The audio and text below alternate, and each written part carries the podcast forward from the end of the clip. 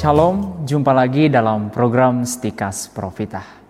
Seminggu sebelum Paskah yang lalu, kita dikejutkan oleh peristiwa bom bunuh diri di Gereja Katedral Makassar. Itu hanya salah satu.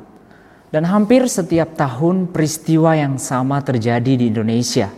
Dan sudah pasti terjadi korban berjatuhan. Belum lagi kerugian materi yang ditimbulkan.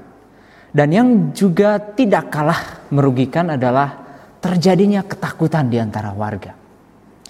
Nah, kita lihat ya bahwa kita sedang bahu-membahu untuk melawan COVID-19 yang penyebarannya begitu cepat dan sulit dikendalikan. Justru di negara yang indah, pluralis, dan damai ini terjadi peristiwa yang menyayat hati kita. Tentu saja sangat kontras bahwa peristiwa itu terjadi bertepatan dengan perayaan Minggu Palma perayaan Yesus memasuki kota Yerusalem sebagai raja pembawa damai. Nah, saudara-saudariku yang terkasih, kita tidak mau mengutuki hal itu atau peristiwa-peristiwa serupa yang terjadi di sekitar kita. Sebab itu bukanlah urusan kita. Tetapi kita mau melihat salah satu perintah dalam 10 perintah Allah yang diwariskan dari perjanjian lama yaitu dari sepuluh hukum Tuhan yang diterima Musa di Gunung Sinai yang diceritakan dalam kitab Keluaran bab 20 ayat 1 sampai 17. Nah, perintah yang dimaksudkan adalah perintah jangan membunuh. Perintah ini adalah perintah kelima setelah perintah menghormati orang tua. Jadi ini sangat jelas tercatat dalam kitab suci. Maka bagi kita orang yang beriman Kristen Pembunuhan apa pun bentuknya termasuk bunuh diri juga dilarang oleh hukum Tuhan. Perintah ini adalah perintah negatif karena ada kata jangan.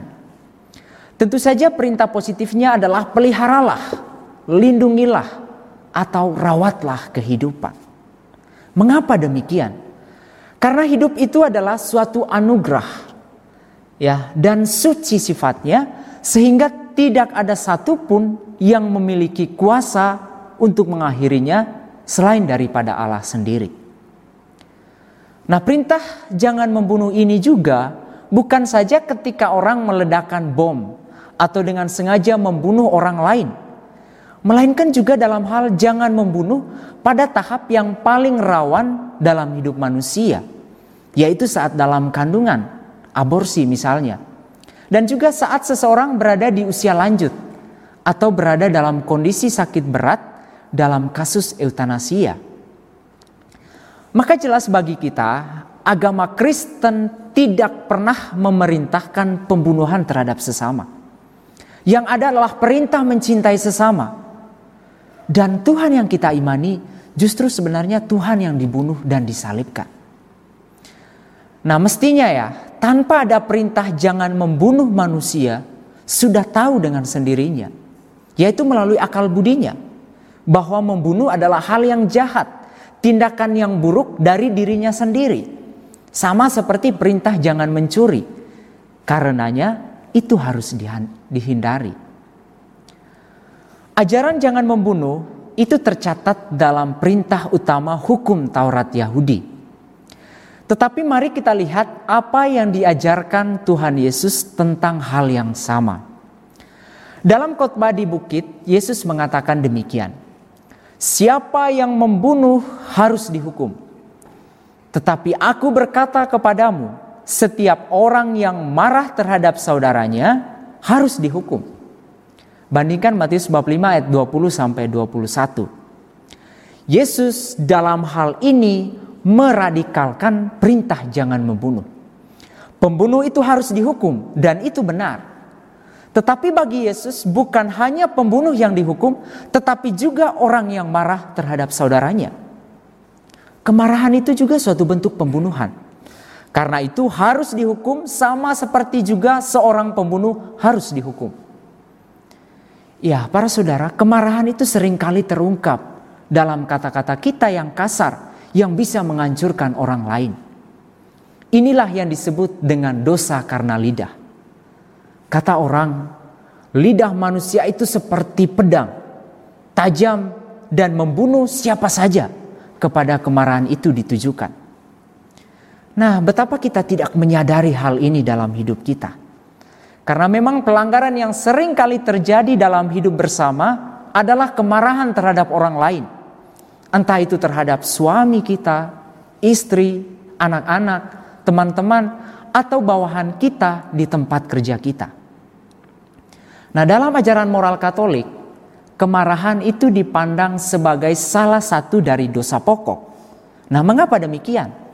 Karena dosa ini bisa melahirkan dosa-dosa yang lain, misalnya kebencian, dendam, bahkan pembunuhan. Banyak orang yang membunuh dengan tujuan untuk melampiaskan amarahnya. Nah, jadi perintah kitab suci agama Kristen jelas bahwa pembunuhan itu tidak berkenan dan tidak dapat dibenarkan.